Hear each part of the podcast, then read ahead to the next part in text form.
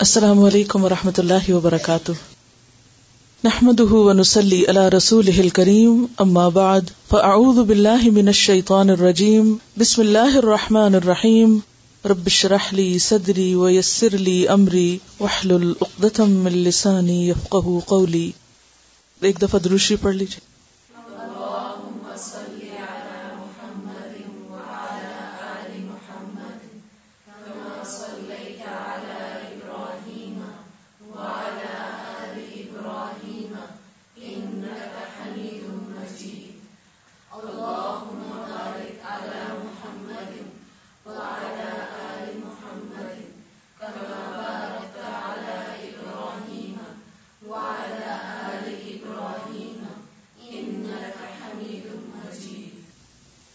دعا مانگی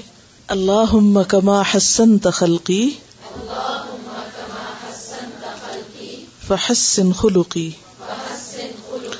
اللہ کما حسن تخلقی فحسن خلقی دوسری دعا بھی وح دینیل احسن الاخلاقی لا اللہ انتا وسرفانی لا يصرف عني سيئها احا أنت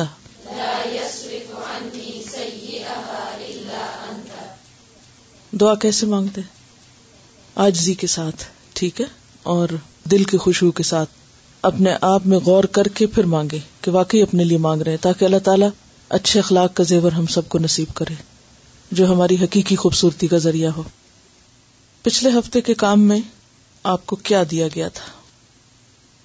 ڈائری نکالی اور پڑھ کے بتائیے یہ ڈائری بنوانے کا مقصد کیا ہے تاکہ ہم اپنا پرسنل انالیس الگ سے کرتے رہیں اور جب یہ کورس ختم بھی ہو جائے تو اس ڈائری کو کسی وقت دیکھ کر پھر سے اپنا جائزہ لیں کہ جو کچھ ہم نے سیکھا جو اپنا تجزیہ کیا وہ ہم جاری بھی رکھے ہوئے یا نہیں کیونکہ اگر آپ کاغذوں کے ایک ہجوم میں کہیں لکھ دیں گے تو بھی آپ کو دوبارہ نہیں ملے گا اور اگر آپ اپنے صرف حادثے سے کام لیں گے تو بھی یاد نہیں رہے گا ہم بہت جلد بھولنے والے ہیں اور خواتین کا حادثہ تو ویسے بھی کہہ دوں کہ ناقابل اعتبار ہے قرآن کہتا ہے نا کہ ایک بھول جائے تو دوسرا یاد کرائے اس کو تو اگر آپ واقعی اس سے فائدہ اٹھانا چاہتے ہیں جو کچھ آپ پڑھ رہے ہیں تو اس کے لیے آپ کو وہ کرنا پڑے گا جو آپ کو کہا جا رہا ہے اور اگر کہنے میں کوئی غلطی ہے تو وہ آپ بتا سکتے ہیں بس شوق لیکن اگر درست ہے اور وہ چیز آپ کی مدد کرنے والی تو آپ کو کرنی ہوگی کیونکہ یہ تجربہ میں اپنی ذات پہ کر چکی ہوں یہ جو چیزیں میں آپ سے کہتی ہوں ذاتی زندگی میں ان چیزوں کو میں نے اختیار کیا ہے اور ان چیزوں سے مجھے بہت فائدہ ہوا ہے اور اپنا انالیس خود کیا ہے اپنے لیے سوال خود لکھے اپنے آپ کو خود جانچا ہے خود پرکھا ہے اور جب تک ہم اپنے لیے خود کا خود حساب نہیں کریں گے کوئی ہمارا حساب نہیں کر سکتا اگلا حساب تو ہمارا اللہ تعالی کے ساتھ ہے قیامت کے دن تو اس سے پہلے کہ وہاں محاسبہ ہو ہم کچھ نہ کچھ اپنا محاسبہ یہاں بھی کرتے رہیں آپ دیکھیے کہ حدیث رسول صلی اللہ علیہ وسلم کا پڑھنا جو ہے وہ قرآن مجید کے پڑھنے سے کچھ مختلف ہے قرآن مجید اللہ کا کلام ہے اور اس کی اپنی ایک پاور ہے حدیث حکمت کی باتوں پر مبنی ہے اور زیادہ تر اس کا حصہ انسانی مزاج اور نفسیات کے ساتھ مطابقت رکھتا ہے اس کے لیے سیلف انالیسس بے حد ضروری ہے اور سیلف انالیس کے لیے آپ کو خود سے خود بات کرنے کی اور اپنا جائزہ لینے کی ضرورت ہے اور اگر آپ یہ نسخہ یہ طریقہ اختیار نہیں کریں گے ہوم ورک نہیں کریں گے تھوڑا سا وقت اس کو نہیں دیں گے تو بھرپور فائدہ نہیں اٹھا سکیں گے ورنہ ان میں سے کون سی حدیث ہے ہے جو آپ نے نے پہلی دفعہ سنی ہو سب سب کچھ سنا ہوا یہ احادیث ہمیں پتا ہے یہ معلومات ہمارے ذہن میں ہیں لیکن ہمارے عمل میں نہیں ہے اور لانے کے لیے ہمیں اپنا علاج کرنا ہے اور جب ہم اپنا علاج کرتے ہیں تو اس میں دبا کو پابندی سے کھانا اور کچھ ایکسرسائز کرنا ضروری ہوتا ہے جس طرح جسمانی فٹنس کے لیے جسمانی خوبصورتی کے لیے آپ کو کچھ پریکٹیکل کاموں سے گزرنا ہے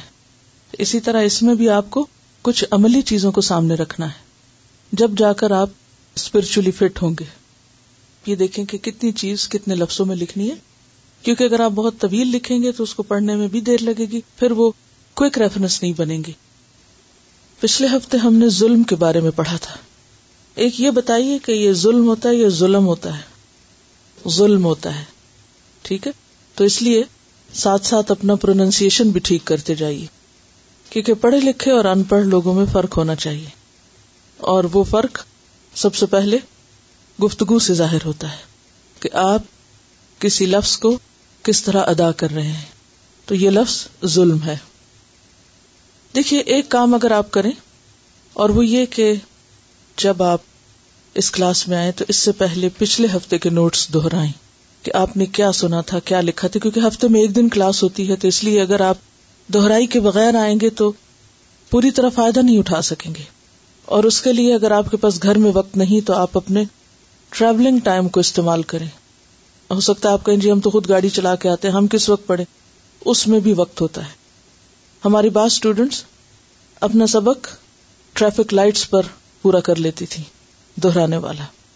یعنی بیٹھتے ہی اپنا ساتھ ساتھ کھول کے نوٹس رکھ لیے اگر آپ خود بھی ڈرائیو کر رہے ہیں تو بھی جہاں اشارہ آیا جس سڑک پہ آپ روز جاتے ہیں آپ کو پتا ہے یہ ایک منٹ کا اشارہ ہے یا دو کا ہے یا اس سے کم و بیش کا ہے تو جو ہی آپ وہاں رکے آپ اندازہ کر لیں اور اتنی دیر کے لیے اپنا سبق دوہرا لیں پھر آپ رکھ دیں پھر آگے پھر آگے حتیٰ کہ جب آپ یہاں پہنچے اور یہاں بھی اگر کلاس شروع ہونے میں ایک آدھ منٹ کا بھی وقت ہے تو اس وقت کو بھی ضائع نہ کریں اپنی جگہ پر آ کر بیٹھے اپنے نوٹس نکالیں اپنے خیالات کو مجتمع کریں پچھلی باتوں کو یاد کریں اور دوہرائے بغیر کوئی بھی علم پختہ نہیں ہوتا بہترین دوہرائی تو وہ ہے جو ٹوینٹی فور آورس کے اندر کر لی جائے تو ایک تو آپ کلاس کے بعد کا کوئی وقت رکھے ٹوینٹی فور آور کے اندر اور دوسرا آنے سے پہلے یہاں بیٹھنے سے پہلے ایک مرتبہ پچھلی باتیں تازہ کر لیں تو لفظی مانا بتائیے ظلم کا کسی چیز کو بے موقع رکھنا عربی میں کہتے ہیں ود اشئی فی گئی ری محلی ہی ود اشئی فی غیر محلی ہی ود او رکھنا شعی کسی چیز کا فی گئی محلی ہی اس کی اصل جگہ سے ہٹا کر یعنی جو چیز جہاں رکھنی چاہیے تھی وہاں نہ رکھنا وہاں سے اٹھا کر کہیں اور رکھنا یعنی مثلاً اس میں مادی چیزیں بھی ہو سکتی ہیں مثلاً کپڑے جہاں رکھنے چاہیے وہاں رکھنے کی بجائے کہیں اور پھینک دینا کتابیں جہاں رکھنی چاہیے وہاں کھانے پینے کی چیزیں رکھ دینا کھانے پینے کی جگہوں پہ کتابیں پھینک دینا تو یہ سب بھی ظلم کی قسمیں اس کے ساتھ ساتھ انسانی حقوق جو حق جس کا ہے اس کو نہ دینا اور اس کے مقام پر کسی اور کو لا رکھنا مثلاً ماں باپ کا جو مقام ہے اس مقام پر اپنے دوستوں کو رکھ دینا کہ ہر وہ کام کرنا جو دوست چاہیں اور وہ نہ سننا جو ماں باپ کہہ رہے ہوں تو یہ بھی کیا ہے ود اشی غیر محلی ہی دوستوں کا جو مقام ہے وہ دوستوں کا ہے ماں باپ کا جو مقام ہے وہ ماں باپ کا ہے اگر دوستوں کو ماں باپ کی جگہ لا کر رکھیں گے اور ماں باپ سے زیادہ ان کو ان کی بات کو اہمیت دیں گے تو یہ بھی کیا ہوگا ظلم ہے جنہوں نے آپ پر اتنا احسان کیا ان کی آپ پرواہ نہیں کر رہے اور دوسروں کو آپ ان سے آگے رکھے ہوئے ہیں ظلم کی یہ قسم پائی جاتی ہے نا اسی طرح باقی حقوق اور باقی رشتوں میں بھی آپ دیکھ سکتے ہیں تو کوئی بھی چیز اپنی جگہ سے ہٹا دینا اور دوسرے کی جگہ رکھ دینا یہ ظلم ہوتا ہے پھر اسی طرح ظلم حق کا کیا ہوتا ہے حق سے کم دینا کسی کو جتنا دینا چاہیے اتنا نہ دینا مثلا حق میں کمی کرنا جو ہے یہ بھی ظلم کی قسم ہے اس کی کوئی مثال دیجیے کہ آپ کے بچے بھوکے ہیں اور آپ ان کا حق کاٹ کر دوسروں کو کھلا رہے ہیں مثلاً آپ کا بچہ بیمار ہے اور آپ کسی اور کے بچے کے عیادت کے لیے ہسپتال پہنچے ہوئے ہاں؟ تو یہ کیا ہے کہ ہر چیز کی اپنی ایک جگہ ہے ایک مقام ہے سب سے پہلے ہمارے اوپر ذمہ داری اپنے اہل و عیال کی ہے پھر اس کے بعد دوسروں کی ہے اس میں اعتدال کی ضرورت ہے اس کا یہ مطلب نہیں اپنے گھر والوں کی ذمہ داری کا کہ پھر دوسرے بالکل بھلائی دیے جائیں پھر ظلم ہو جائے گا اور حق میں کمی کرنا مثلاً جس کام کو جس وقت پہ کرنا چاہیے یا جس چیز کی جب اہمیت ہو اس وقت کوئی اور کام کرنا کہ آپ کلاس میں بیٹھے ہوئے تو جو سبجیکٹ ہو رہا ہے وہ کرنے کی بجائے کوئی اور کام شروع کر دینا مثلاً تو یہ کیا ہوگا اس کام کے حق میں کمی ہوگی اسی طرح انسانوں کے حق میں کمی وغیرہ وغیرہ پھر ظلم البعیر کا کیا مانا ہے اونٹ کو بے وجہ ذبح کرنا بغیر کسی بیماری کے اربوں کے ہاں بعض اوقات ایک مہمان کی آمد پر بھی اونٹ ذبح کر دیتے تھے اپنی سواری ہو یا نہ ہو لیکن مہمانداری ان کے لیے بہت اہم چیز تھی تو بعض اوقات کوئی وجہ بھی نہیں ہوتی تھی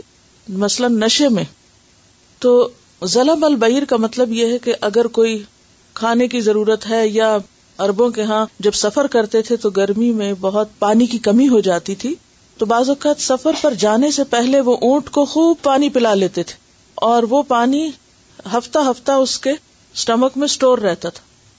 تو اگر راستے میں کہیں مسافروں کو پانی بالکل نہیں ملتا تو وہ کیا کرتے اونٹ ذبح کر کے اس کی اوج سے پانی لے کے پیتے تھے تو یہ ایک ضرورت تھی ان کی مر جاتے اگر پانی نہ پیتے اسی طرح کوئی مسافر یا کوئی مہمان یا بھوک کے لیے اونٹ ذبح کیا جاتا ہے یا پھر یہ کہ وہ بیمار ہو گیا ہے اب اگر اس کو چھوڑ دیں گے تو مر جائے گا تو اس لیے ذبح کر دیتے تو بغیر کسی وجہ کے اونٹ ذبح کرنا کیا تھا ان کے نزدیک اس کے لیے بھی لفظ ظلم استعمال ہوتا تھا یہ بھی ظلم ہے تو کوئی کام جو بے وقت کیا جائے وہ بھی ظلم ہے مثلاً قبل از وقت پھل توڑ دینا کچے پھل توڑ لینا کیا ہے یا بے مقصد پھول توڑ لینا بعض لوگ پھولوں پہ بہت ظلم کرتے ہیں ان کو وہ اپنی جگہ اچھے نہیں لگتے وہ وہاں سے اتار کے اندر لا کے ان کو وقت سے پہلے مار دیتے ہیں حالانکہ ان کی اصل جگہ گارڈن ہے ہاں؟ یا یہ کہ ان کو ہاتھوں میں مسل دیں گے پھول کا یہ مقام تو نہیں نا تو قبل از وقت کوئی کام کرنا وہ بھی ظلم ہے وقت سے پہلے نماز ادا کر لینا وہ بھی کیا ہوگا ادا ہی نہیں ہوگی وہ تو ویسے ہم کم ہی کام وقت سے پہلے کرتے ہیں زیادہ تو ہم وقت کے بعد ہی کرتے ہیں لیکن قبل از وقت یا بعد از وقت یا بے وقت بے موقع محل کوئی کام کرنا وہ بھی ظلم ہے کوئی اور مثال لائیے عملی زندگی سے اگر ہم مثالیں نہیں لائیں گے تو کیا ہوگا یہ تعریف یہی کتاب میں لکھی رہ جائے گی اور ہمارا عمل بالکل کسی اور ہی ڈھنگ پہ چلتا رہے گا وقت سے پہلے سوال کرنا ابھی بات مکمل نہیں ہوئی اور آدھے میں ہی سوال کر دیا کسی کی بات کاٹ کر بیچ میں بول پڑنا یعنی اس کی بات پوری نہ ہونے دینا اس سے پہلے ہی اپنی شروع کر دینا کچا کھانا اتار لینا وہ کس کس پہ ظلم ہوگا سارے خاندان والوں پہ سب کے پیٹ دکھیں گے یہ گرم گرم کھا لینا تو گلا خراب کر لینا گرم کھا کے اپنا حق لینے کی فکر کرنا اور دوسروں کا دینے کی فکر نہ کرنا پھر ظلم کا ایک اور معنی بھی آپ کو بتایا گیا تھا کہ اپنی حد سے تجاوز کرنا اپنی لمٹس کو کراس کرنا اس کے لیے ادوان کا لفظ بھی آتا ہے زیادتی اور ظلم کے معنوں میں مثلا اپنی حد سے تجاوز کرنا جتنا حق ہے اس پہ نہ رکنا اس سے زیادہ کی ڈیمانڈ کرنا اور دوسرے کا حق مار کے اپنا حق جتانا مثلاً مختلف طرح کے جو حقوق ہیں خاندان کے اندر ان کے درمیان توازن نہ کرنا مثلا بیوی اور ماں کے درمیان عام طور پر ایک کھیچا تانی رہتی ہے ماں بھی حق ڈیمانڈ کرتی بیوی بھی اور دونوں کا حق ہے تو دونوں کو اپنے اپنے مقام پہ رہنے کی ضرورت ہے اگر ایک دوسرے کا حق مروا کے اپنا کام کرواتا ہے تو یہ کیا ہے یہ بھی ظلم کی ایک قسم ہے اور آپ نے دیکھا ہوگا کہ ٹریفک لائٹ سے پہلے وہ جو کراس واک لائن تو اس سے پیچھے رکنے کی ضرورت ہے اس کے اوپر نہیں گاڑی کھڑی کرنی چاہیے کیونکہ کیا ہے آپ حد پار کر رہے ہیں لمٹ پار کر رہے ہیں اور اس سے پیدل چلنے والوں کے لیے مشکل کھڑی کر رہے ہیں ہاں؟ تو اپنے حق سے زیادہ کی ڈیمانڈ کرنا اپنی لائن پر نہ رکنا دوسرے کی لائن میں جا کھڑے ہونا پھر ایک قسم ہے اپنے فائدے کے لیے دوسرے کا نقصان کر دینا اپنے فائدے کے لیے دوسرے کا نقصان کر دینا مثلاً اگر آج ہم اللہ کے دیے ہوئے ریسورسز کو زائدہ ضرورت استعمال کر رہے ہیں تو ہم آنے والی جنریشنز پہ کیا کر رہے ہیں ظلم کر رہے ہیں زمین پر پولوشن کی جتنی بھی قسمیں ہیں وہ کیا ہیں کہ ہم اپنے راحت آرام کے لیے اپنے فائدے کے لیے دوسروں کی زندگی حرام کر رہے ہیں بعض اوقات انسانوں کی بعض اوقات جانوروں کی آپ دیکھیے کہ بعض اوقات سی لائف خطرے میں ہوتی ہے یا یہ کہ پرندے یا جو نیچر کا ایک سائیکل ہے لائف سائیکل اس کو انسان اپنے اپنے مفادات کے لیے ڈسٹرب کر رہے ہیں اس قسم کے پیسٹیسائڈ بنائے جا رہے ہیں کہ جس سے پرندے اور انسیکٹس اور جانور ہلاک ہو رہے ہیں تو یہ بھی سب ظلم ہی کی قسم ہے اللہ تعالیٰ نے اس کائنات کو عدل پر قائم کیا ہے سورت الرحمان کی ابتدائی آیات دیکھیے اللہ تعالیٰ فرماتے الرحمن علم القرآن خلق الانسان اللہ البیان الشمس حسبان و نجم و شجرو یس جدان ووضع رف اللہ فی المیزان و عقیم الوزن قسط ولا المیزان تو یہ جو میزان ہے یہ جو عدل ہے جو کائنات کے اندر اللہ نے رکھا انسانوں کے حقوق میں رکھا انسانوں کے باہم تعلقات میں رکھا اس کو ڈسٹرب کرنا اور اس میں کمی بیشی کرنا اللہ تعالی کے کریشن پلان کے خلاف جانا ہے اور اسی کا نام ظلم ہے پھر اپنے دائرے میں رہ کے کام کرنا اور دوسروں کے دائرے میں مداخلت نہ کرنا یہ بھی ضروری ہے مثلا تجسس کرنا دوسروں کو بے وجہ ڈسٹرب کرنا دوسروں کی ذاتی زندگی میں مداخلت کرنا ان کے راز معلوم کرنا بعض اوقات بچوں سے معلوم کروانا بعض اوقات ٹو لینا یہ تمام چیزیں بھی ظلم میں شامل ہیں یہ جو ظلم کے معنی کے اندر جتنے پوائنٹس آتے ہیں اگر آپ اپنی یاد دہانی والی ڈائری اس میں آپ لکھ لیں مثلاً ظلم کی تعریف one two three four five six اس سے کیا ہوگا کبھی بھی آپ کو زندگی میں کہیں بھی ظلم کے بارے میں بات کرنی ہے یا اپنا جائزہ لینا ہے تو آپ فوراً کیا کریں گے اپنی ریفرنس ڈائری نکالیں گے ظلم کا حصہ پڑھ لیں گے اور آپ کو یاد آ جائیں گی سب باتیں کہ کیا کیا ظلم میں آتا ہے دیکھیے بھلے آپ کہیں جا کے باقاعدہ ٹیچنگ نہ کریں کہیں آپ بہت بڑے مبلغ نہ بنے ہر ماں اپنے گھر میں اپنے بچوں کی معلم ہے یا نہیں ہم جو کچھ سیکھتے ہیں ہمیں یہ اپنی اگلی نسلوں کو دینا ہے ان کو دینے کے لیے کیا ضروری ہے کہ ہمارے پاس سالڈ درست صحیح علم ہو اگر ہم جاہل ہیں تو آگے کیا پاس کریں گے جہالت اب بعض اوقات ہم سمجھتے ہیں کہ جو ہمارے دل میں آتا ہے ہم بچوں کو کہہ دیں اس کا نام تربیت ہے اس کا نام تربیت نہیں ہے صحیح کانسیپٹ کو آگے دینا ضروری ہے اور اس کے لیے یاد دہانی ضروری ہے کہ کیا بات کہی جائے کیونکہ اس کے لیے ہم مینٹلی پرپیئر نہیں ہوتے وہ جو دل میں آتا ہے بولتے جاتے ہیں تو اس کے لیے وقتاً فوقتاً اپنی ان خود لکھی ہوئی چیزوں کو پڑھ کے تازہ کر کے ٹارگیٹڈ پلان چیز دینا خا آپ اپنے شاگردوں کو دیں یا آپ اپنے بچوں کو دیں یا آپ کسی کو بھی دیں کسی درس عام میں دیں کسی بہت بڑی گیدرنگ میں جا کے خطاب فرمائیں لیکن یہ بھی دوسروں کا حق ہے کہ جو انفارمیشن ان کو دی جائے جو علم ان کو دیا جائے وہ کس پر مبنی ہو سچائی پر مبنی ہو حقیقت پر مبنی ہو توہمات پر مبنی نہ ہو ٹھیک ہے دوسری چیز یہ ہے کہ انشاءاللہ کچھ سوچ رہے ہیں ہم چیک لسٹ جو ہے وہ فوری طور پر تو بنانی اور ڈیولپ کرنی مشکل ہے لیکن ہر موضوع سے متعلق ایک چیک لسٹ ڈیولپ کر لی جائے اور لیٹر آن آپ کو جوں تیار ہوں دیتے جائیں کیونکہ انسان بار بار بھول جاتا ہے خود کو یاد دہانی کرانی پڑتی تو چند ایک سوالات آپ کے ساتھ شیئر کروں گی کہ ظلم ہم مختلف چیزوں پر کرتے ہیں سب سے پہلے اپنی ذات تو اپنی ذات پر ظلم کی قسمیں کیا ہیں مثلاً دینی فرائض سے غفلت برتنا نماز روزہ حج زکوٰۃ فرائض سے متعلق اپنے آپ کو ہم میں سے ہر ایک پہچانے کے نمازوں کا کیا حال ہے کیا روزے پچھلے پورے ہو گئے ہیں جو ہم نے کسی غفلت سے یا کسی ازر بیماری سے چھوڑے کیونکہ فرائض میں شامل ہے اسی طرح اگر حج فرض ہے اسی طرح اگر زکوٰۃ ہمارے اوپر ڈیو ہے تو اگر ہم اپنے فرائض ادا نہیں کرتے تو ہم کیا کر رہے ہیں دراصل اپنی جان پر ظلم کر رہے ہیں تو سب سے پہلے ہمیں عبادات کا جائزہ لینا ہے پھر اسی طرح اپنی صحت کا خیال رکھنا صفائی کا خیال رکھنا بہت سی چیزیں ہم کھانے کے عادی ہو چکے ہوتے ہیں اور بظاہر ہم اپنا حق سمجھتے ہیں اور کیا کہتے ہیں ذات کا بھی تو حق ہے نا انسان کے نفس کا بھی تو اس پر حق ہے اور نفس کا حق دینے میں ہم جنک فوڈ کھانا شروع کر دیتے ہیں کیونکہ وہ ہمارے لیے ایک مزے کی چیز ہے اس کے پھر ہم آدھی یا ہمیں اس کا نشا ہو جاتا ہے جب تک وہ خاص چاکلیٹ نہ ملے خاص قسم کی کافی نہ ملے تو پھر ہمیں لگتا ہے جیسے ہم مظلوم ہیں یعنی ہم نے اپنے اوپر کیا کیا ظلم کیا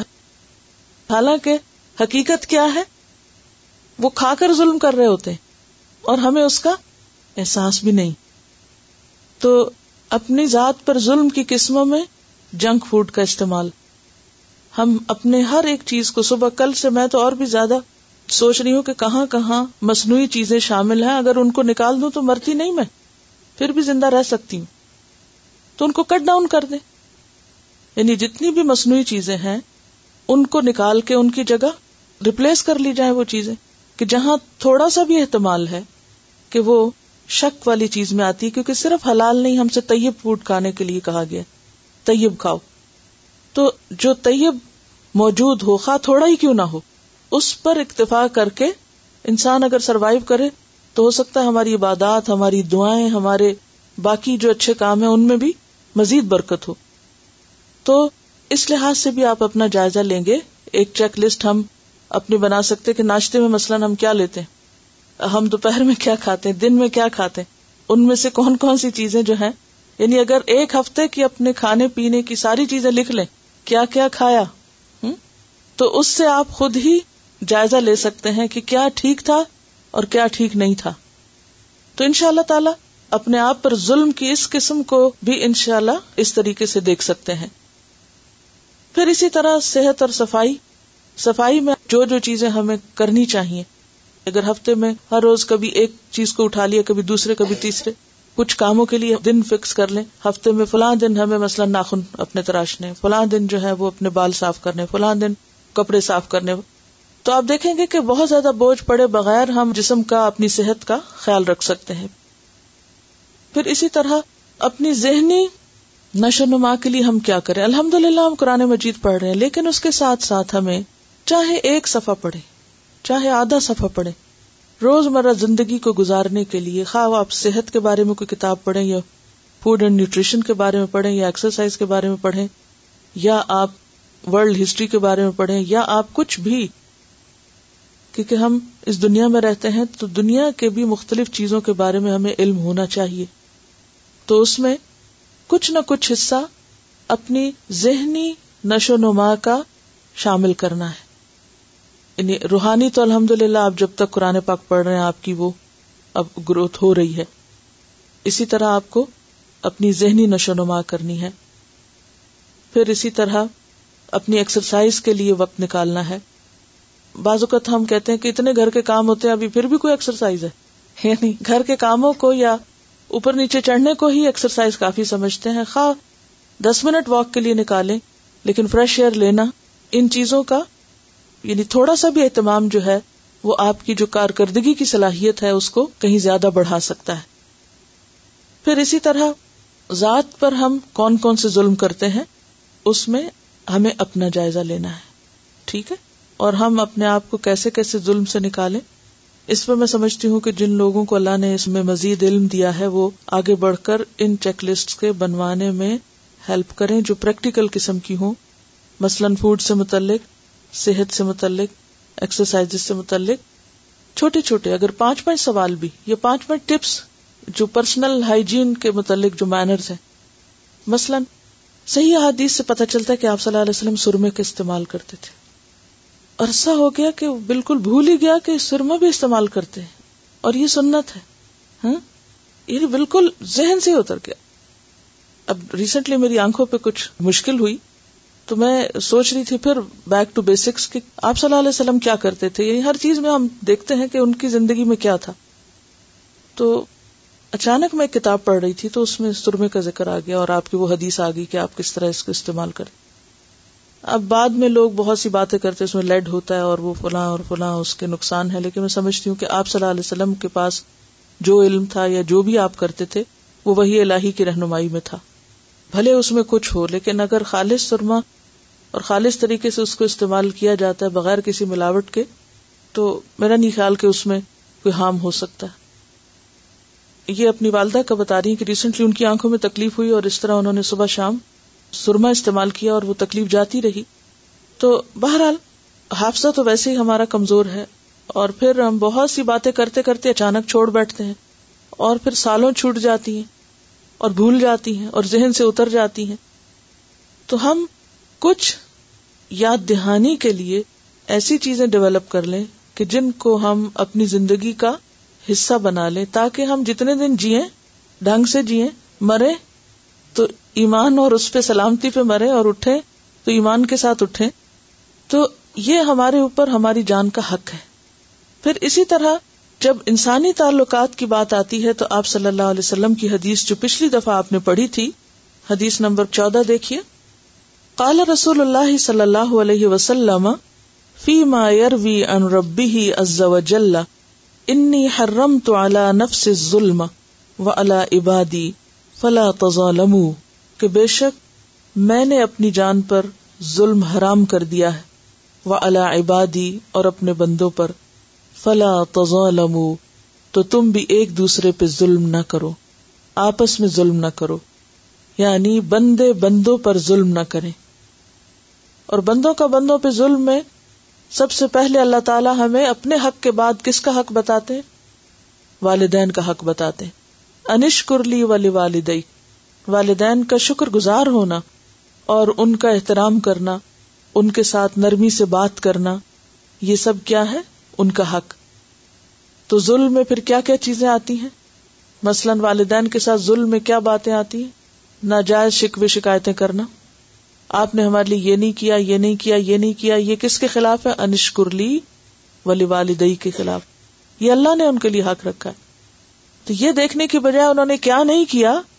اگر ہم میں سے ہر ایک یہ دیکھنا شروع کر دے کہ اپنی حیثیت استطاعت میں انہوں نے کیا کیا ہے ہمارے لیے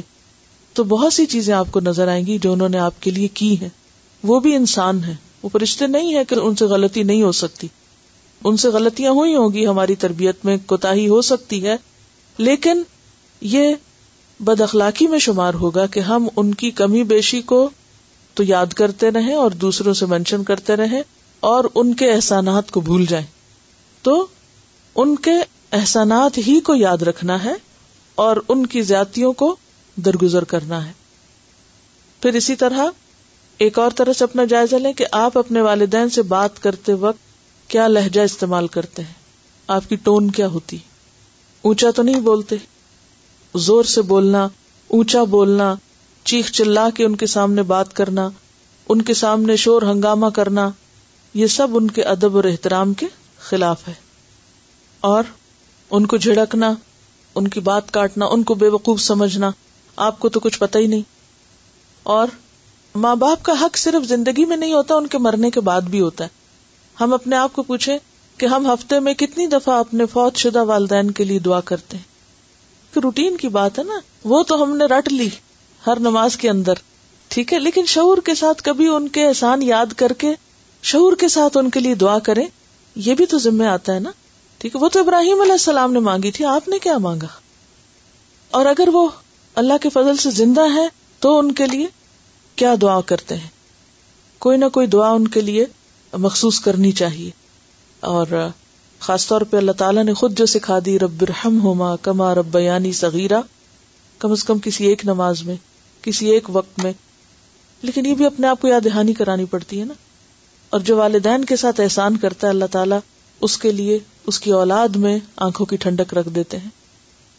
پھر اسی طرح آپ دیکھیے کہ پھر بڑوں میں دادی دادا نانی نانا اور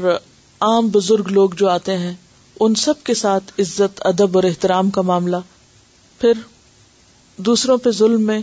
جیسے شوہر ہے تو شوہر پہ کیا کیا ظلم ہوتا ہے ان کے ساتھ بدتمیزی کرنا زور سے بولنا ان کی ناشکری کیونکہ آپ صلی اللہ علیہ وسلم نے خاص طور پر اس سے منع کیا دیکھیے اگر ہم یہ سوچیں نا کہ وہ بھی انسان ہیں ان کے بھی لمٹس ہیں ان سے ہم ایسے مطالبے شروع کر دیں جو ان کی وسط سے باہر ہوں تو یہ بھی ظلم ہے مثلاً اگر ان کی ایک محدود آمدنی ہے لمیٹڈ ہے وہ اس سے زیادہ نہیں کما سکتے تو ان سے ایسے مطالبے کرنا کہ وہ چاہے قرض لیں چاہے وہ سود لیں چاہے وہ کچھ بھی کریں چوری چکاری کریں حرام کاری کریں بس وہ ہمیں لا کر دیں کیونکہ ہماری یہ ڈیمانڈ ہے تو یہ بھی ظلم ہے اور وہ گھر پہ آئے تو مسکرا کے بھی نہ دیکھنا اور کتابیں کھول کے بیٹھ جانا اور اپنے غموں کی داستان سنانے بیٹھ جانا کہ ہم اتنے پریشر میں ہیں اور اتنے کام میں ہیں ہاں؟ کھانا نہ پوچھنا کہنا کہ ہمارے ٹیسٹ کی تیاری ہے آپ جانے آپ کا کام جانے اور دوسروں کے سامنے دوستوں کے ساتھ ان کی برائیاں کرتے رہنا ہر وقت کوئی نہ کوئی کیونکہ یہ اس وقت ہوتا ہے جب ہمارے اندر کوئی صبر و ضبط نہیں ہوتا یہ بے حد ضروری ہے دیکھیے بعض اوقات آپ کو اگر کوئی مسئلہ سلجھانے میں مشکل پیش آ رہی ہے تو آپ کسی اپنی سمجھدار دوست سے بس ایک ہی کوئی شخص ہو جس سے آپ مشورہ لے لیں کہ یہ مسئلہ ہوا ہے میرے ساتھ اب مجھے آپ بتاؤ کہ میں کیا کروں اس حد تک تو درست ہے لیکن یہ نہیں جو سامنے آ گیا ہر ایک کو پکڑ کے اس کو بھی سنا اس کو بھی اس کو بھی وہ تمہارا لباس ہے اور تم ان کا لباس ہو اور لباس کا کیا کام ہے پردہ پوشی وہ انسان ہے غلطیاں ان میں ہوں گی لیکن بیوی کا کام کیا ہے شوہر کی اہ شوہر کو نہ ماں باپ کے سامنے اور نہ بہن بھائیوں کے سامنے اور نہ دوستوں کے سامنے بے عزت نہ کریں کیونکہ اس میں اپنی بے عزتی ہے میاں کے ساتھ برابری کرنا ہر چیز میں مقابلہ کرنا اصل میں کہ عورتوں کے دل چھوٹے ہوتے ہیں نرم ہوتے ہیں یا جذباتی ہوتے ہیں تو پھر جلدی ہمیں غصہ آ جاتا ہے اور جلدی ٹھنڈا بھی ہو جاتا ہے بازو کا تو وہ چھوٹی چھوٹی باتوں کو فیل کر کے ہم پھر جلدی غبار نکالنا چاہتے ہیں تو اس میں اگر تھوڑا سا برداشت کی عادت ڈال لیں کہ کوئی بات نہیں اونچ نیچ ہو جاتی ہر گھر میں ہو جاتی ہر دو انسان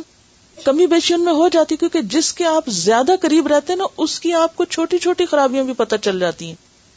جو لوگ آپ سے ڈسٹینس پہ ہوتے ہیں نا ان کی تو آپ کو صرف ایک مصنوعی زندگی ایک وقتی ظاہری چیزیں آپ کو پتہ چلتی ہیں اور جو قریب رہتے ہیں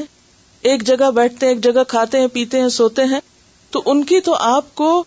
ہنڈریڈ پرسینٹ خرابیاں سمجھ آ جاتی ہیں وہاں تو آپ کچھ بھی نہیں چھپا سکتے تو پھر اللہ نے ہمیں کیا حکم دیا کہ جان کے پھر کیا کرو چھپاؤ پھر چھپاؤ اب چھپاؤ جب پتا چل جائے سب کچھ تو شوہر ہو یا بیوی یہ اب چونکہ آپ میرے سامنے اس لیے آپ کہیں گے ہم ہی کہتی رہتی ہیں اور آدمیوں کے لیے کچھ نہیں کہتی دونوں کے لیے لازم ہے بلکہ ہم اپنے بیٹوں کی بھی تربیت اس طرح کریں کہ وہ بھی بیوی کی غلطیاں راز اور کوتاحیاں ہم سے شیئر نہ کریں اگر ہمیں کہنے لگے تو ہم ان کو یہی سمجھائیں کہ یہ آپ دونوں کا معاملہ ہے یہ دونوں کے راز ہیں ایک دوسرے کو خود ڈھانپو کیونکہ بیوی کو بھی اور شوہر دونوں کو منع کیا گیا ہے کہ اپنی ذاتی خاص اور پرائیویٹ باتیں کسی دوسرے سے شیئر نہ کریں بعض لوگ دوستوں میں شیئر کرتے ہیں اور بعض بچیوں کو میں نے دیکھا ماں باپ کے ساتھ شیئر کرنے لگتی پچھلے دنوں ایک شادی ہوئی جاننے والوں میں اور صرف ایک مہینے یا ڈیڑھ مہینے کے بعد ختم سبب کیا تھا پہلی رات سے لے کے جتنے دن وہ بچی وہاں رہی ایک ایک چیز ماں کو بتاتی رہی اور ماں بلکہ خود پوچھتی رہی ماں ایسی نہ سمجھی کا ثبوت نہ دے ایک ایک چیز کیا کہا تمہارے شوہر نے کیا دیا کیا ہوا پھر تمہارا تعلق ہوا یا نہیں ہوا یہاں تک ڈیٹیل پوچھی گئی اور ظاہر ہے کہ ماں کا دل ماں کا دل ہوتا ہے اس سے برداشت نہیں ہو سکتا چھوٹا سا بھی کوئی معاملہ تو پھر کیا ہوتا ہے کہ فوراً جذبات میں آ کے الٹ باتیں شروع ہو جاتی پھر یہ ہوتا ہے کہ جو داماد کی عزت ہے وہ نہیں رہتی جب داماد سے محبت اور عزت نہ ہو تو پھر اس کا نقصان کس کو ہوگا بیٹی کو ہوگا جو شوہر کے فرائض ہیں ان میں سے اگر کوئی فرض وہ پورا کرنے کے قابل نہیں تو اس کا ذکر کرنا وہ ایک الگ بات ہے لیکن حدیث میں صاف منع کیا گیا ہے کہ جو تنہائی کی باتیں ہوں میاں بیوی بی کی وہ کسی سے بھی شیئر کی جائیں اور یہ بہت عام ہو گئی ہے بات کیونکہ حیا تو ختم ہو گیا نا ہمارے معاشرے میں ماں اور بچے کے درمیان حیا نہیں آپس میں دوستوں کے ایک دوسرے کے ساتھ حیا نہیں لہٰذا وہ بالکل این پرائیویٹ باتیں بھی شیئر کرتے ہیں اور بلکہ اس کو ایک لازمی بات سمجھی جاتی ہے کہ شادی کے بعد لڑکی سے یا لڑکے سے ہر بات پوچھی جائے اچھا پھر کیا ہوا پھر کیا ہوا پھر کیا ہوا تو ایسے سوال کرنا بھی منع ہے اور ایسے جواب دینا بھی خیانت ہے اور اس سے سختی سے منع کیا گیا ہے اور اس میں کیا ہوتا ہے کہ ظاہر ہے کہ دو نئے لوگ آپس میں اتنی بیک گراؤنڈ مختلف زندگیاں کہاں کہاں بیس پچیس سال الگ الگ گزاری پھر ایک جگہ اکٹھے ہوئے تو ایک دو دن میں یا ایک دو مہینہ یا ایک سال میں تو سب کچھ نہیں ایک دوسرے کے ساتھ انڈرسٹینڈنگ ہو سکتی دونوں کو ایک دوسرے کے ساتھ ایڈجسٹ ہوتے ہوتے ہوتے آپ نے دیکھا ہوگا کہ اگر آپ دو چار کتابیں بھی گھر میں خرید کے لے جائیں تو ان کو بھی سیٹ کرتے کرتے کبھی آپ اٹھا کے یہاں رکھتے پھر وہاں سے اٹھا کے ادھر رکھتے پھر ادھر رکھتے پھر ادھر لے جاتے ہیں آپ سب نے کورس شروع کیا آپ نے دیکھا ہوگا گھر میں ایک نئی چیز کا اضافہ ہوا کتابوں کا تو کتنی جگہ بدلی اوپر نیچے ادھر ادھر ادھر جب جا کے ایک ایڈجسٹ میں پھر انسان کا ہاں اب ٹک گیا اب سیٹ ہو یہ معاملہ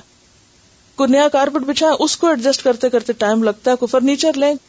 کچھ بھی لیں ہر چیز کے ایڈجسٹمنٹ کا ایک ٹائم ہوتا ہے تو ہسبینڈ وائف کی بھی ایڈجسٹمنٹ کا ایک وقت ہوتا ہے اس وقت میں بہتر یہی ہوتا ہے کہ وہ دونوں آپس میں ایک دوسرے کو انڈرسٹینڈ کرے اور تیسرا کوئی بیچ میں انٹرفیئر نہ کرے اور وہ باتیں کسی تیسرے سے شیئر نہ کرے اللہ یہ کہ جب کوئی ظلم ہاتھ سے بڑھے تو پھر اور بات ہے تو یہ چیزیں بھی عموماً مشکل پیدا کر دیتی ہیں اور اس میں یہ کہ کمپیئر نہیں کرنا چاہیے کیونکہ ہر گھر کا اپنا ایک طریقہ ہوتا ہے ہمارے گھر میں تو یہ ہوتا تھا اور یہاں اس گھر میں یہ نہیں ہوتا فلان جگہ تو یہ ہوتا تھا اور میری بہن کے گھر تو یہ ہوتا ہے اور میرے بھائی کے ہاں تو یہ ہوتا ہے اور ہمارے ہاں نہیں ہوتا بھائی ہر ایک کا اپنا گھر ہے مت کمپیئر کرو اور ہو سکتا ہے تمہارے گھر کئی ایسی چیزیں ہوتی ہوں جو وہاں نہ ہوتی ہوں ہر ایک کا فرق ہے طریقہ تو یہ شیطانی خیالات ہوتے ہیں جو انسانوں کو بھڑکاتے رہتے ہیں اور بھڑکاتے بھڑکاتے وہ چیزیں ادھر ادھر ہونے لگتی ہیں اور اس سے پھر خرابیاں پیدا ہوتی ہیں اس طرح کی چیزیں شیئر کرنے سے کہ جس سے دوسرا بے وجہ احساس کمتری میں مبتلا ہو اس سے بھی آپس میں پھر خرابیاں پیدا ہونی شروع ہو جاتی ہیں اصل میں یہ ہے کہ جب انسان کی زندگی میں کوئی مقصد ہوتا ہے نا تو بیکار گفتگو کا وقت ہی نہیں رہتا پھر لیکن جب ہمارے ذہن خالی ہے نا کوئی زندگی میں کوئی کام تو ہے نہیں تو پھر باتیں بھی ساری اور ایک دوسرے سے ڈسکشن بھی صرف یہی رہ جاتی ہیں پھر اسی طرح شوہر کے ساتھ اور ظلم کی بڑی قسم کیا ہے کہ ان کو ان کا ذاتی حق نہ دینا اگر ہم اپنے شوہر میں پرفیکشن چاہتے ہیں تو کیا ہم اپنی ذات میں ان کے لیے پرفیکشن رکھے ہوئے اور شوہر کی طرف سے ظلم کیا ہو سکتا ہے ہے کہ بیوی اگر بیمار یا اسے کوئی تکلیف ہے تو اس کی کسی بیماری اور تکلیف کا لحاظ اور احساس نہ کرنا لیکن بہرحال یہ ظلم کی ایک بڑی قسم ہے کہ جس کی قیامت کے دن پوچھ ہوگی اور اگر اس وجہ سے کوئی شوہر بھٹکتا ہے بہکتا ہے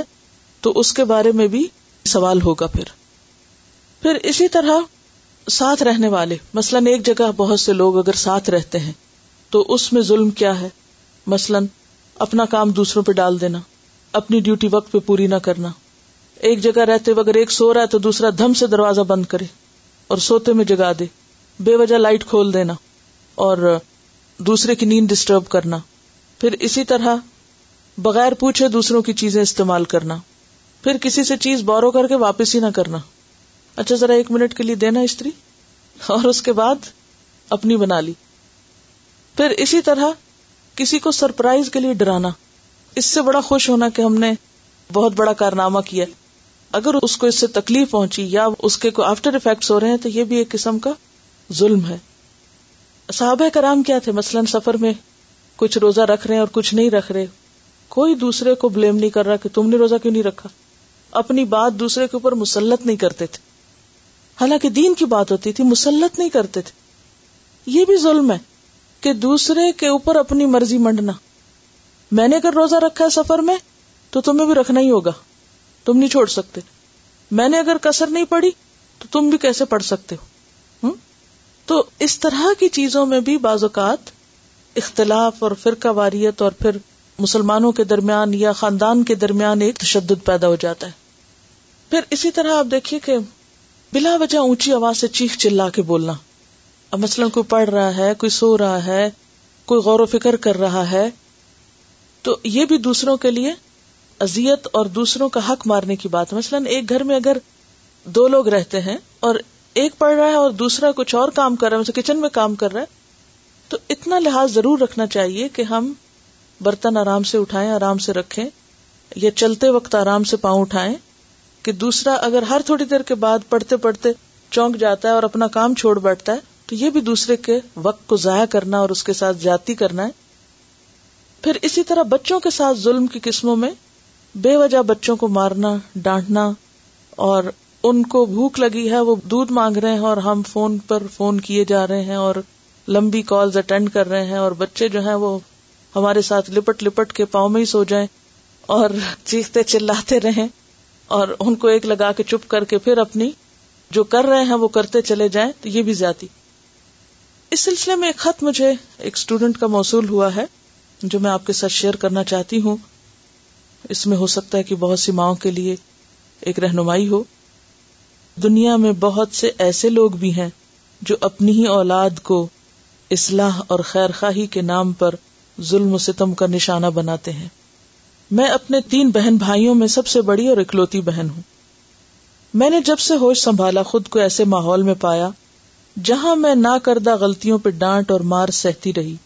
کوئی چیز اگر بھائی توڑتا تو والدہ کو غصہ آتا اور وہ مجھے مارتی ہم اپنے دھدیال میں ایک بڑے گھر میں رہتے اکثر میری دادی یا پپھی کی کسی بات پر والدہ برہم ہوتی تو میری مار خوب لگتی یعنی اگر کسی اور نے کچھ ماں کو کہہ دیا تو شامت بیٹی کی آ گئی گھر میں کوئی ایسی چیز نہ تھی جس سے میں نے مار نہ کھائی ہو گرم استری ڈنڈا چمٹا چھری جوتی بہت سی اور چیزیں ان کے علاوہ گالیاں اور بد دعائیں بھی سنتی تھی میڈم آپ تصور نہیں کر سکتی کہ جب اپنی ہی ماں اپنی اولاد کو منہوس کہتی ہے تو دل پہ کیا گزرتی اور یہ بات بہت عام ہے بہت سی مائیں اولاد کو کوسنا اور ڈانٹنا اور اس میں گالیاں دینا اور پھر منہوس کہنا انوانٹیڈ ہونے کا احساس انسان کو اندر سے ختم کر دیتا ہے میں تمام عمر اسی سوال کا جواب ڈھونڈتی رہی کہ آخر میرا کیا قصور ہے مجھے تعلیم حاصل کرنے کا موقع تو ملا میں اس پر اپنے والدین اور اللہ سبحان و تعالیٰ کی بہت شکر گزار ہوں میں نے پڑھائی کیسے کی وہ میرا اللہ ہی جانتا ہے سارا دن گھر کے کام کرتی بھائی اٹھ کر پانی کا گلاس تک نہ پیتے یہاں تک کہ اگر وہ کمرے میں بیٹھے ہوتے اور پنکھا چلانا ہوتا تو مجھے آواز دیتے گھر میں اگر سالن پکتا تو روٹی کے چھوٹے چھوٹے ٹکڑے کر کے میں دیتی کیونکہ یہ کرنا وہ آر سمجھتے تھے یعنی بھائی لاڈ اور ناز اور نام میں ان کی پرورش جو ہوئی تھی مجھے دوست بنانے اور لوگوں سے گھلنے ملنے کی قطن اجازت نہ تھی نہ کوئی اسکول یا کالج کی دوست مجھ سے ملنے آتی اگر کوئی کالج یا اسکول کی دوست مجھ سے ملنے آتی تو میری والدہ کو ناپسند ہوتا میری والدہ خود بھی لوگوں سے کم ملتی تھی ان کے بقول نہ ملنے میں ہی خیر تھی رشتے داریوں کا پاس رکھنا بڑوں سے اچھا معاملہ کرنا سوشلائزنگ کرنا مجھے سیکھنے کا موقع ہی نہ ملا بھائیوں کو اچھے سے اچھے کپڑا کھانا پینا بچپن میں اچھے کھلونے ملے مگر میں تو خوف سے کچھ پسند ہی نہ کر سکتی تھی اور نہ والدہ کے ڈر سے کچھ مانگ سکتی تھی کسی بچے سے اس کا بچپن چھین کر یہ کہا جائے کہ تم تو بڑی ہو گئی ہو تمہیں فلاں چیز یا کھیل کی کیا ضرورت ہے کیا یہ بات سنت کے طریقوں کے خلاف نہیں ہمارے پیارے نبی صلی اللہ علیہ وسلم حضرت عائشہ کی سہیلیوں کو پکڑ پکڑ کے لاتے اور ان کے ساتھ کھیلنے کے لیے کہتے میری والدہ نے بڑے فخر سے میرے سسرال اور میرے شوہر کو بتایا کہ انہوں نے مجھ پر کیا کیا سختیاں کی تاکہ میں خراب نہ ہو جاؤں جس کی وجہ سے نہ تو میرے سسرال میں مجھ سے کوئی اتنی عزت سے پیش آتا ہے اور میرے شوہر بھی مجھ پہ روب اور غصہ جھاڑتے رہتے ہیں جب ہمارے اپنے والدین دوسروں کے سامنے ہماری عزت پامال کرتے ہیں تو پھر دوسرے بھی ہماری وقت نہیں رکھتے میری زندگی کا ایک لمبا حصہ احساس کمتری میں گزرا ہے میں اپنے رب کی اپنے خالق کے حقیقی کی بہت شکر گزار ہوں کہ اس نے مجھ پر اپنی رحمت کے دروازے کھول دیے ہیں مجھے دین سمجھنے کا موقع دیا ہے قرآن جیسا ساتھی دیا ہے آپ جیسی روحانی والدہ دی ہیں جو ہمیں سرات مستقیم پہ چلنے کے طریقے اور رب العزت سے مضبوط تعلق جوڑنے کا آسن طریقہ سکھا رہی ہیں جہاں میں اپنے والدین کے لیے دعا کرتی ہوں وہاں آپ کے لیے بھی کرتی ہوں کہ اللہ تعالیٰ آپ کو صحت کاملہ دے اور آپ کی تمام حاجات پوری کرے ہمیں آپ کے لیے صدقہ جاریہ بنائے اور دنیا اور آخرت میں آپ کی مشکلات کو آسان کر دے اور دنیا اور آخرت میں آپ کو سرخرو کر دے بہرحال اس خط کو میں نے اس لیے آپ سب سے شیئر کیا ہے کہ بعض اوقات ہم مائیں ہوتے ہوئے اپنے بچوں کو اپنی پراپرٹی سمجھ لیتی ہیں اور یہ سمجھتے کہ ان کے ساتھ ہم جو کچھ بھی کریں وہ کیا ہے وہ ہمارا حق ہے اور ہم بغیر یہ سوچے کہ اللہ کے ہاں ہماری اس پر بھی جواب دہی ہوگی کہ ایک بچے کے بے وجہ ہم ہاتھ میں روڑ رہے ہیں یا کان کھینچ رہے ہیں یا اس کو مار رہے ہیں اسلام میں تو دس سال تک نماز کے لیے بھی مارنے کا حکم نہیں جو کہ پہلا فریضہ ہے انسان پر کہاں یہ کہ ہم اپنی چھوٹی چھوٹی نافرمانی اور خلاف ورزیوں پہ جو بچے ہماری شان میں کر دیتے ہیں ان پہ ان کو مارنا پیٹنا شروع کر دیں اگر اللہ تعالی نے دس سال کی عمر تک چھوٹ دی ہے تو ہمیں بھی اس کا لحاظ رکھنا ہے اور پھر یہ ہے کہ بعض اوقات بچوں میں عدل نہ کرنا یہاں ایک اور مسئلہ جو نظر آ رہا ہے وہ کیا ہے کہ بیٹوں کو ترجیح دی گئی کس پر بیٹی پر نبی صلی اللہ علیہ وسلم نے فرمایا ہے سب بینا اولاد کم فل آتی لوکن تو عہد ان لفت دل تنسا اپنی اولاد میں برابری کرو اگر میں کسی کو زیادہ دے سکتا تو بیٹی کو زیادہ دیتا لیکن اجازت نہیں ہے زیادہ دینے کی اسی طرح چھوٹا بچہ لڑکی ہو یا لڑکا ہو ان کے اندر احساس کمتری نہیں آنی چاہیے کہ ہمارے ماں باپ ہم سے کم پیار کرتے ہیں اور دوسرے سے زیادہ کرتے ہیں یہاں عدل بے حد ضروری ہے عدل سے ہٹنا یہاں ظلم ہے بعض اوقات ایسا ہوتا ہے کہ ایک بچہ زیادہ فرما بردار ہوتا ہے یہ زیادہ ہماری بات مانتا ہے تو ہم اس کو کیا کرتے ہیں ہر چیز اسی پہ ڈال دیتے ہیں اور باقی بچے جو ہیں وہ چھوٹ جاتے ہیں تو اس میں تمام اولاد کے ساتھ برابری کا سلوک آسن سلوک بے حد ضروری ہے ورنہ قیامت کے دن پوچھو گی پھر اسی طرح ہم دیکھتے ہیں کہ بچے جو ہے وہ بڑوں کے ساتھ جو زیادتی کرتے ہیں مثلاً چیخ چل کے بولتے ہیں یا ماں باپ کے سامنے شاؤٹ کرتے ہیں یا لاؤڈ ہوتے ہیں یا استادوں کے سامنے لاؤڈ ہوتے ہیں ان چیزوں کو بھی کنٹرول کرنے کی ضرورت ہے اور اس میں ہم دیکھتے ہیں کہ بعض اوقات ہم اصل وجہ یا اصل کوز جو ہے اس کو نہیں دیکھتے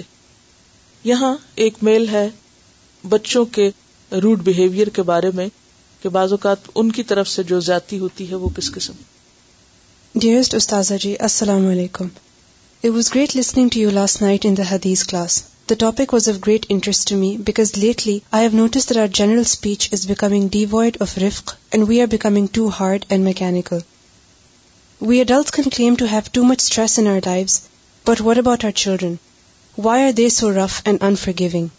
Simply because they are copying us? Whenever I try to talk to parents about these little problems, they start blaming the TV and other stuff. And then there are people who blame everything on nature. According to them, it's only natural to express anger or to express resentment and so on. In other words, they mean that these things will happen and cannot be stopped. But I always used to think that every problem must have a solution. The only problem is ویٹانسبلٹی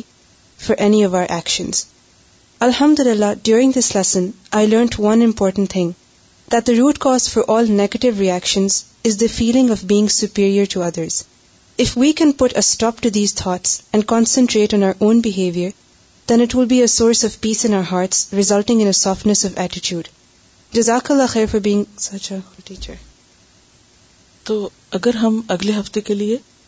بہت سی چیزیں جو ہم نے سیکھی ہیں ان میں سے جتنا جتنا بھی ہم عمل کر سکیں لیکن ایک چیز اپنی آوازوں کو دھیما کر لیں کہ جس سے بھی بات کریں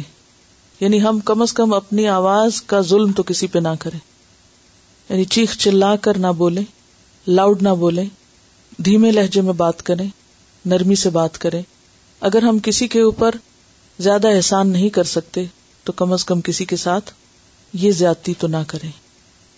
یعنی دوسروں کو اپنی زبان سے یا اپنے رویے سے تکلیف نہ دے بڑوں سے بات کریں یا بچوں سے کریں آپس میں ایک دوسرے سے کریں اپنی آواز کو دھیما کریں اپنے لہجے کو کنٹرول کریں اپنے اینگر کو لگام دیں تاکہ دوسروں کے ساتھ ایک پیسفل اور ایک خوشگوار ماحول وجود میں آئے اور ایک حدیث آپ کو پڑھا دیتی ہوں تاکہ آج کا دن حدیث پڑھے بغیر نہ جائے حدیث ہے حدیث نمبر پندرہ ان ابھی ہو القاسم صلی اللہ علیہ وسلم من اشار الى دن و فان نل تلعنه حتى يدعه وان كان ان کا نقاہ ابی ہی و ہی مسلم کتاب البر و سلتی ان ابی یقول رہتا یقولا رضی اللہ عنہ سے روایت ہے قال فرمایا ابو القاسمی ابو القاسم نے یہ کون ہے نبی صلی اللہ علیہ وسلم اور ابو القاسم آپ کی کنیت ہے من اشارہ جس نے اشارہ کیا الا عقی ہی طرف اپنے بھائی کے بے حدید لوہے کے ٹکڑے کے ساتھ حدیدا کس سے ہے حدید سے حدید حدیدا بید بیدا توفاہ تو بید ہوتا ہے انڈا کے لیے ہم استعمال کرتے ہیں لیکن بیدتن ایک انڈا اسی طرح تفاح ایپل لیکن توفاہتن ایک ایپل ون ایپل تو اسی طرح حدید لوہا لیکن حدید لوہے کا ٹکڑا یعنی ایک ٹکڑا جس کسی نے لوہے کے ٹکڑے کے ساتھ اشارہ کیا اپنے بھائی کے ساتھ مثلاً لوہے کا ٹکڑا کیا ہے چوری کھینچی گز اور کوئی تلوار کوئی بندوق چمٹا چمچ فورک کوئی بھی چیز اور بھائی سے مراد یہاں انسان ہے دوسرا بچے بھی شامل ہیں بلکہ بچوں کو بھی سکھانے کی ضرورت ہے کہ اگر چمچ آپ کو پکڑائے تو کس اینگل سے پکڑائے چھری پکڑائے تو کس طرح پکڑائے آپ کی طرف مثلاً بازو کا تم کہتے جو کینچی لانا چھری لانا تو ہم کیا کرتے اس میں سیدھے روح پکڑاتے بہت بڑوں کو بھی یہ ادب نہیں معلوم یہ مینرز معلوم نہیں تو جس نے کسی مسلمان کی طرف لوہے کی چیز سے اشارہ کیا یعنی کہ مارا نہیں کچھ نہیں کیا صرف یوں کر کے ڈرایا بھی